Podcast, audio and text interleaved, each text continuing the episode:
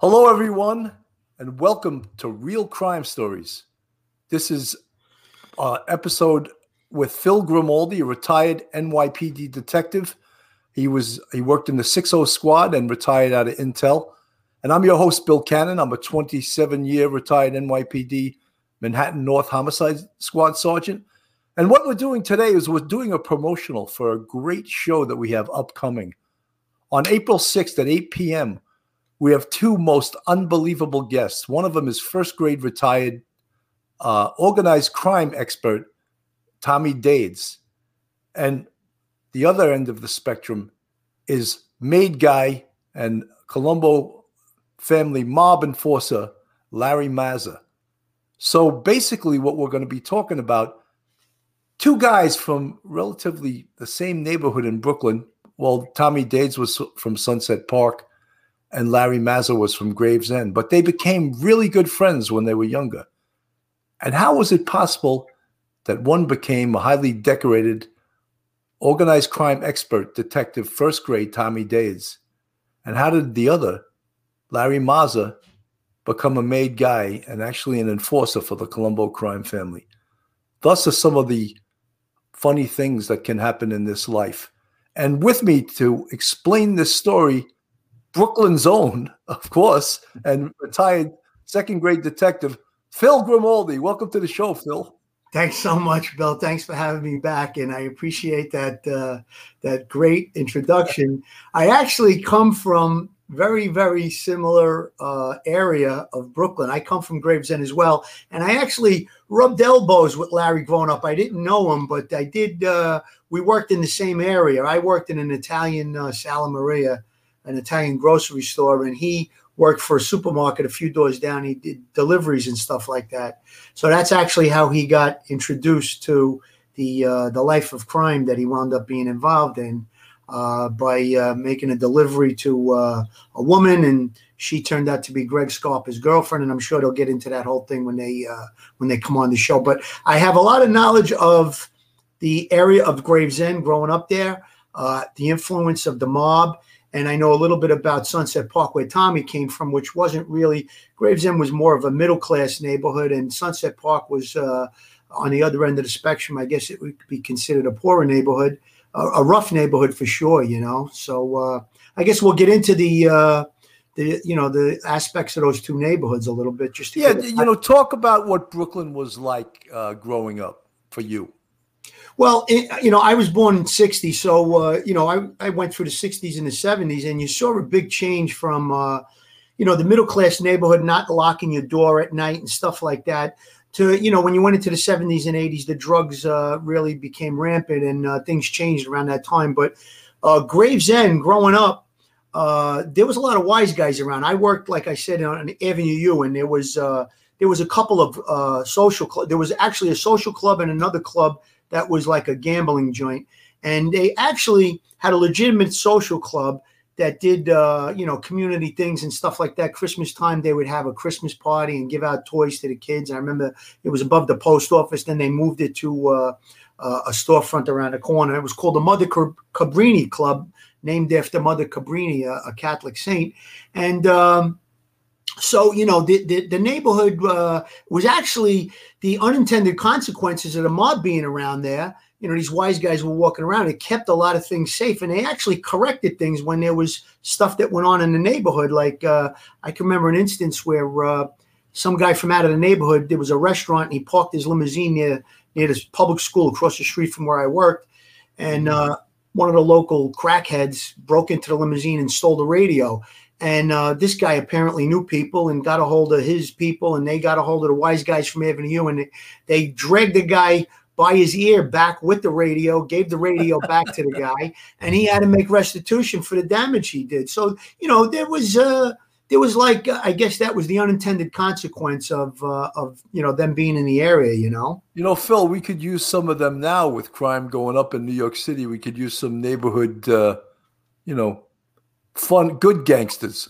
you mean you mean community organized? Yeah, community organized gangsters that do the right thing. You know, yes, keep the neighborhood safe you know, it's funny too because uh, Larry Story, you know, he was going on the path of uh, you know he was going to college and stuff like that. His father he came from a civil service. Fa- and, and, Phil, let me just uh, interrupt for one second. Yeah, you went to college, John Jay College of Criminal Justice. exactly, exactly. His path was not supposed to be, um, you know, a life of crime. Uh, his father was a civil servant, and he came from a civil service family. And uh, you know, Tommy on the other side grew up in not such a great neighborhood. I mean, his his neighborhood had some Irish and Italian, but there was a big Hispanic community, mostly Puerto Rican. And there was, I remember there was some gangs in, in Sunset Park. There was a gang called the Bad Ones. They were like a motorcycle gang, uh, heavy into narcotics and heroin, stuff like that. So, you know, it was a rough and tumble uh, area, Sunset Park. And I remember the, the, you would see the graffiti, the name Bad Ones in specific areas around uh, Sunset Park. And I guess that was their moniker to, to stay away, you know, that they, they ruled the area. And uh, I'm sure it was a very tough place to grow up. It was probably wasn't easy for a kid to grow up in that neighborhood. Whereas Gravesend wasn't, it was a little more middle class and there was a lot of businesses and stuff. So it was a, was a lot uh, a lot better, I guess you could say. You know, Phil, I just want to get it out of the way just to let everyone know this is uh, Larry Mazza's book that's called The Life, and it actually uh, talks about his life in organized crime, and most of it apparently he wrote when he did ten years up in Otisville, and he wrote the book while in prison. I mean, not edited, but he wrote it while he was in prison. And this here, this book here is called Friends of the Family, and this is Tommy Dades' book that happens to be about the arrest of the two detectives that were known as the mafia cops, Louis Eppolito and uh, Stephen Caracappa. Right. Yeah, those. Uh, it's funny how uh, two different worlds. You know, if you look at their profile, their life profiles growing up. I mean, Tommy probably wasn't on the road to success or being uh, a first grade detective in the NYPD if you looked at him as a teenager, let's say, or growing up. And Larry was probably more on that track, but yet it was almost like trading places, like the movie Trading Places. They switched uh, their their profiles, and Larry wound up be, uh, getting involved in organized crime, becoming a made member, and Tommy went on the police force, straightened out his life, I guess, and uh, he was very successful being a uh, uh, an organized crime uh, expert. Phil, I just want to read a short excerpt from the book. This was in Larry uh, Larry Mazza's uh, words. Sure. I remember the first time I ever laid eyes on Dades. I was about 13 and he was a year younger. He was dropped off at a gym by his mother and he walked in like he owned the place. Even though he was just a kid, he was very memorable because he was very unkempt and had a lot of tattoos. So at 12 years old, he has a lot of tattoos. His eyes looked wild, like he had been surviving on the streets for a long time. And here's a little quote from uh, Tommy Dades. In police work, said Dades, where you see a sweetheart like Larry Mazza become a killer, you realize that anything can happen. After a while, nothing surprises you. There's no such thing as odd. Yeah, the, the, reason I smiled when you said that that the quote that Larry said, because it's typical Dades. He would walk into a room and his presence right away, you'd know it was you know Tommy was here. Be, you know, he lit he lit up the room because he owned the room, right? Yeah, yeah. Listen, he was a very proactive guy. I would like to say he, you know, especially in police work, he was proactive. He was you know, if he got uh, a case across his desk, I think I might have said this previously about him, he always put his all into it, and uh, he had a heart for the people. He had a heart for the victims. So, uh, you know, he took it real serious, and he did his job, and I think he was quite good at it. You know, uh, Larry, on the other hand, you know uh, he did go the other way, and uh, it's just a it's an incredible story. There's there's Tommy Dades right there. He could he could be the capo tutte capi, right? Instead you know, of a first yeah, grade detective, right? Yeah, he could he could definitely be on one side or the other in that picture for sure. You know. And, and here he is on the flyer on the show that I did with him. Right. And this one is going to uh, go a lot deeper into uh, different things. And here he is with the uh, former chief of detectives William Allee, who to uh, to me was a great guy. I really liked that, him a that. Was really his mentor. That, that was like his uh, his second father. He really looked up to Chief Allee, and, and Chief Allee, uh, you know, really uh, took a liking to Tommy. And uh, you know, they're they're two great people right there. Unfortunately, Chief Allee passed away from 9-11 related. Uh, yeah, I, I remember that. And here's the the book and apparently, it's in the works to either make it an HBO series or a movie, but there's good things coming the way of Tommy Dades and Michael Vecchione and the guys who were involved in that book. Uh, Joe, Joe Ponzi, Mike Vecchione, and uh, and uh, Tommy Dades were really instrumental in putting that whole thing together. Well, here, uh, oh, there's the picture now. Go ahead. Okay, yeah, yeah. Tell us who they are right there. On the right, you have uh, Adi Aidala, who actually is a very close friend of mine. He was a prosecutor in the Brooklyn DA's office, and now he's in private practice. You'll see him on Fox News and on the radio a lot. And then you have Joe Ponzi, who was a uh, chief investigator of uh, the investigators in the Brooklyn DA's office, I believe, for about 37 years. He re- wow. retired about five or six years ago. And then Tommy Dades in uniform. And then uh, the last guy on the left is uh, Mike Vecchione, who was also a prosecutor in the uh, in the DA's office in Brooklyn. Very cool. Yeah. And here we go, uh, getting to some of the pictures of uh, Larry. Yes, that's Larry. He, he, must. That's his son, and that's his wife. Yes. Right? Yes. Uh, here's here's Larry looking very dapper. Right. Here's Larry getting instructions on a payphone. yeah, that, I believe that's a surveillance photo. And uh, yeah. like we spoke earlier, they would use payphones back then because uh, there probably wasn't any cell phones and any phone that was that was in a social club or something like that. They'd never use it to talk business. Right. And here is larry at the premiere of the irishman. He was in the movie the irishman. I love to know where he got those shoes from. Those shoes the white and black. I was like wow you got to be a hit guy to wear those shoes because people come up and say, "Hey, where'd you he get those shoes?" He was trying to be fashionable in that picture, but, but it's funny. He actually played a hitman in the Irishman. The Irishman, yes. Yeah, hey, they look great. Look at it. He's a good looking fella, right? Yep, yep. And uh, who's the movie star in this one? Oh, that's the great Armand Assante, who I think played the best Gotti in all the Gotti movies. Yeah, he was. I mean, what a spectacular actor he is, right? Absolutely, absolutely, unbelievable. But uh, I mean, he's uh, there's his book, The Life, and Larry was going on a speaking series. You can actually pull up some of his um, where he goes and speaks about this stuff. People eat up stuff about the mob. They just they can't get enough of it. They just they just love it, right? Yes, absolutely. And there's his uh the cover of his book, The Life. And then there was another time he met these really badass uh guys from uh from New York City in this picture. Ah, there we are. There we are.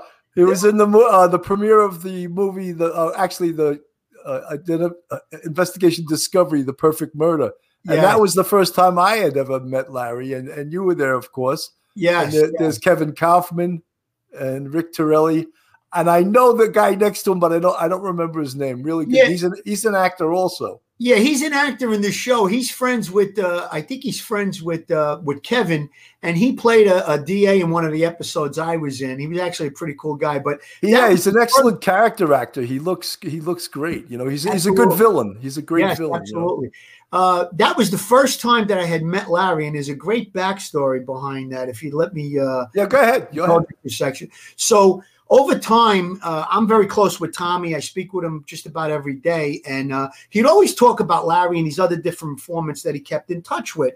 So I would always say to him, you know, like if uh, Larry was in New York, he'd get together with him, and I'd say, Tommy, you know, be careful. You know, these guys, you know, they were in the on the other side of the fence, and he'd say, No, no, you don't understand. Larry's a great guy. Uh, if you ever meet him, you'll know what I'm talking about. And I'd say, Tommy, great guy, okay, but He's still on the other side of the fence. Be careful, you know. So right. that particular night, now I had heard so much about him, and uh, that particular night he was at the uh, the wrap party that we were at for the perfect. And uh, so I start talking with him. Uh, uh, Ricky introduced me to him, and within five minutes, the guy knew uh, a lot of people that I grew up with. I went to school with his cousin. I knew his uncle. Uh, he knew my cousins. He came from just a few blocks away from where I lived. And within like five or 10 minutes, I said, boy, Tommy was right about this guy. The guy's a sweetheart. He's just a, he was a real gentleman. And he was, we spoke for over an hour and we actually called Tommy and we, we had a little uh, conversation. And at the end of it, I said to Tommy, I go, Tommy, I got to tell you, you're right. He's just a real nice guy, you know? Hey, Phil, do you remember what you said to me that night? Uh, not exactly. I don't what to embarrass you, but you said, I go, I said, who is this guy? And you go, he's he's he's a bad guy. Go, he's a killer. And I was like, what? And you know people always say, oh, he's a hitman. But I, I was like, yeah, sure he is. And sure enough, he was. Yeah, yeah. I remember you were like, yeah, all right, right. okay. And I was like, no, go, this guy's the real deal, like you know, and uh, and we obviously later found out that he was. But uh, it, the, the point I was trying to make was from talking to him. Had he not been involved in a life of crime, I could easily have been friends with a guy like this. You know, we come from the same background, and uh, you know, I guess he's really. Um, after he was made a witness by the government, the government made their deal with him. Whatever he did, uh, he did his time. And since being out of jail, he's reformed. You know, he's like a success story of the uh, of the criminal justice system. Now, a success story. He was involved in organized crime, killing people, whatever. It's probably not the right thing to characterize him as a success story, but if you look at it, the guy straightened out his life. He turned his life around. And hey, don't use that expression. He got straightened out. All right well, he actually did get straight. Is, is, is, he a friend of ours or a friend of yours? You know, oh, he, he, he's a friend. Okay, for sure. But, uh, yeah, I want to just. I'm going to show a little um, clip of Larry uh, being interviewed. Uh, okay. Let me. You got to check this out. Okay.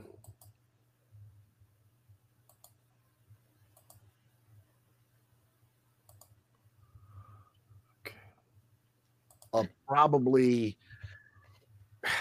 again from a very small level to probably 20 that I knew. I, there's one that happened right in the club that me, Carmine, Bobby Zam, and Greg Jr. we're standing in the club. We know Greg's upset with this guy coming in. We don't know how upset. Guy comes in, and apparently he had made a comment to somebody that Greg is a rat. We didn't know anything about this. We're standing in the back room with him, and we were told to be there because we knew he was upset with him. So after he collects the money from this guy, counts it, balks him off, goes through his whole business routine, he says, So, Bonnie, what is this I hear I'm a rat? You saw the blood come out of his face. He is Greg, no, I was we were drinking. Eh, I didn't mean anything like that. Greg asks him, he says, Do you have any paperwork? Do you can you prove that statement? He says, No, of course not, never. As soon as he said that, the gun came out, he shot him right there. I guess that really uh, that says a lot for how he went from just a kid delivering groceries in the neighborhood to years later being witness to uh, uh, a homicide, you know, an execution, so to speak.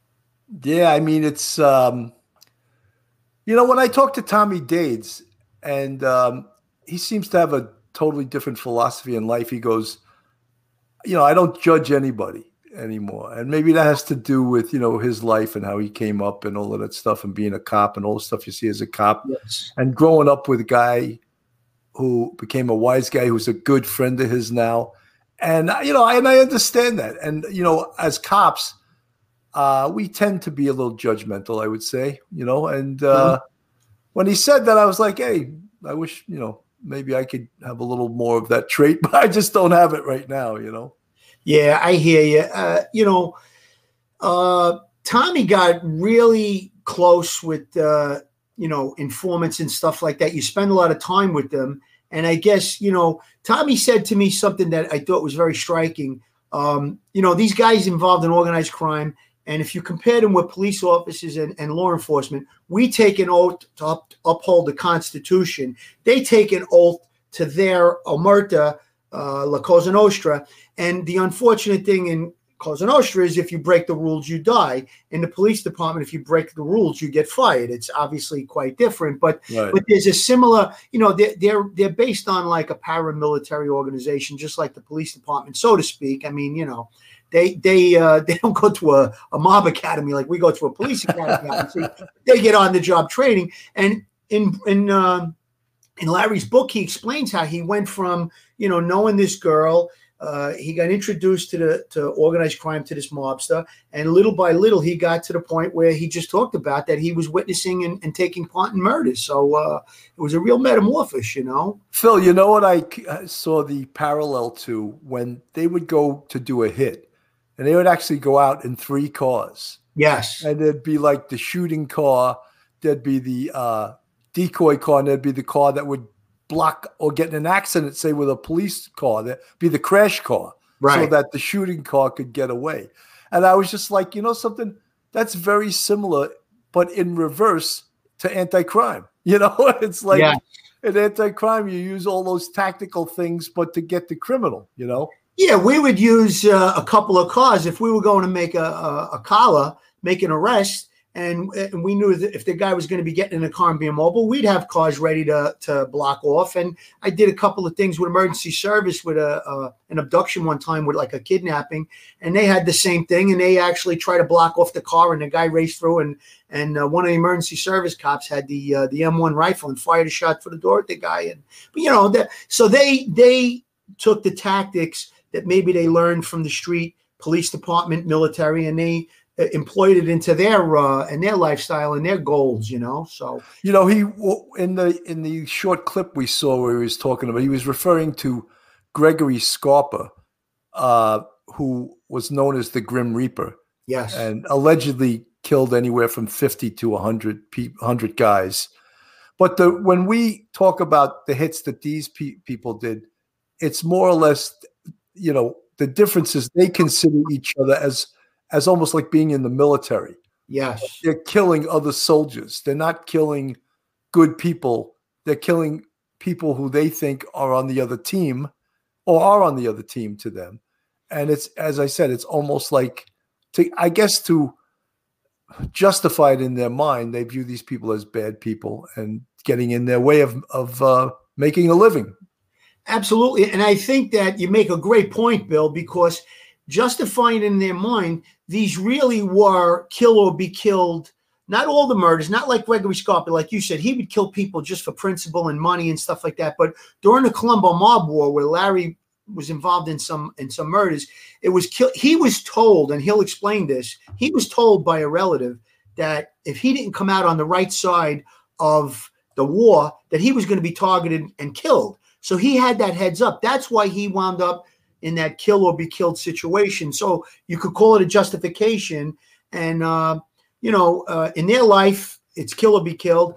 Uh, so if they know somebody's trying to get them, they strike first. And in in a similar way, and I don't want to make a parallel or glorify, you know, uh, organized crime, but the police department, if we're, you know, uh, take uh, taking action, and you have a, a a person, you know, trying to kill you or shoot at you, and you kill them, you can get a medal, so to speak. You know, you Right, can right. be honored. So there, there's there's some parallels, and again, I don't want to glorify organized crime. Their their methods are obviously, uh, you know, over the top and and uh, uh, criminal in, in in nature right from the start. Everything is criminal, but uh, you know, I'd like to go back to uh, for a second just to talk about the neighborhood Gravesend. I know we're we're short on time, but there was a a, a certain um, allure with the uh, organized crime guys in the neighborhood. I think I said it uh, to you earlier before we went on the air about how these guys would they would dress beautiful. They'd have nice silk shirts on. They would come onto the onto Avenue and they'd always be dressed to the nines with jewelry. You know, middle of the day, twelve o'clock in the afternoon, they were dressed. The Cadillac was always shiny. So when you saw this, you looked at this lifestyle, and it was it was almost like a Hollywood type lifestyle. I mean, look at look at Larry there, the way he's dressed. That's probably middle of the day. He's making a call and and he's wearing a, a, jacket and tie, you know. So to be attracted to this lifestyle was very easy for a young, uh, you know, a young guy, a, a young man, in uh, growing up, and and you- you're at that age where uh, you're easily influenced by these things. You know, you see the money, you see the cars, you see the women, and uh, you know the gangsters of those days didn't walk around with baseball caps and uh, sweatsuits. You know, they wore no nice clothes and stuff, you know. So, I mean, in, in my day growing up, the gangsters wouldn't be caught dead on Avenue U if they didn't have a nice uh, clothes on. You know, they wouldn't come out in sweatpants or anything like that. It's unheard of, you know. I mean, You know, Phil, just one uh, thing I wanted to mention in that clip Gregory Scarpa, when he shot and killed that guy because he heard that the guy called him a rat, apparently that is in the rules of La Cosa Nostra. If someone calls a made guy a rat, you have to kill the guy. Yes, yeah. There's a lot of rules like that. You can't strike a made guy if you're a non-made guy, and and you actually hit, get into an argument, and you raise your hands to a made guy. That's a killing offense. Just like uh, going with a made guy's wife, having an affair with a made guy's wife. Uh, you could be made or not made. Anybody. That's a killing offense. you But know? but in Larry's book, he underlines how the rules are broken all the time by everyone, and there's no retribution. But if it gets a lot of attention, yeah, it, you know, people do follow the rules, but sometimes they break all the rules also. Oh, they break all the rules. There's the old saying, there's no honor among thieves. And the rules are always bent and broken in favor of uh, if there's money at the end of the rainbow, so to speak. If if uh, if someone brings, they would actually have what we would consider like a trial. They'd have a a sit down and they'd bring a person in and say, well, this happened and that happened. And the person who was uh, judging the sit down, so to speak, the person, you know, would always be a boss or, or, or a made guy. And he would say, well, listen, in order to settle this, you're going to pay him that. And sometimes it could be a killing offense, and they would settle it with money or monetarily, or you can't do this or you can't do that. Or sometimes they break down a captain, a captain of a family down to just a made guy and tell him he had to stay on the sidelines. So there was different ways that they meted out penalties for uh, for specific offenses in their uh, La Cosa Nostra. All right, Phil, we got like five minutes left. Okay. The book is Tommy Dades' book is called Friends of the Family. That's about the arrest of the two cops, uh, detectives known as the Mafia cops, uh, Louis Eppolito and Stephen Caracappa. And Larry Mazza's book is known as The Life, where he talks about his life uh, and being a made guy, you know. And you know, Phil, I I, I know we love we love to do um we love to do some mafia expressions, and I got a new one. I hope this one doesn't uh, baffle you. What does it mean to eat alone? eat alone. I don't know that one. That's not uh, ringing a bell. You're gonna love it. To keep to oneself, to be greedy, basically not to share the booty. Oh yeah, yeah, that, that makes sense. Yeah, he, he's eating alone. He's keeping all the money for himself. That's right. I, I I love that one. That's a that's a you know I love the one in The Godfather when the guy comes over goes, why you guys stealing and not sharing it with me? He goes, you didn't even let me wet my beak. Hey, I love yeah, that one. Yeah, yeah, yeah. That's uh, the, the, the uh, forget the guy's name, but the guy with the white suit, the white. Yeah, yeah, yeah. I think they called him. But yeah, uh, yeah, that, that yeah, was. Yeah. I got another one for you. Let's. I, I, yeah. It's uh, okay. Uh, what was the golden age of the mob? The golden age of the mob. Oh Got man, if I if I stump you twice, it's going to be ugly. it's it's getting ugly. The golden age of the mob. I'm not uh, I'm not connecting with that one. The days before RICO.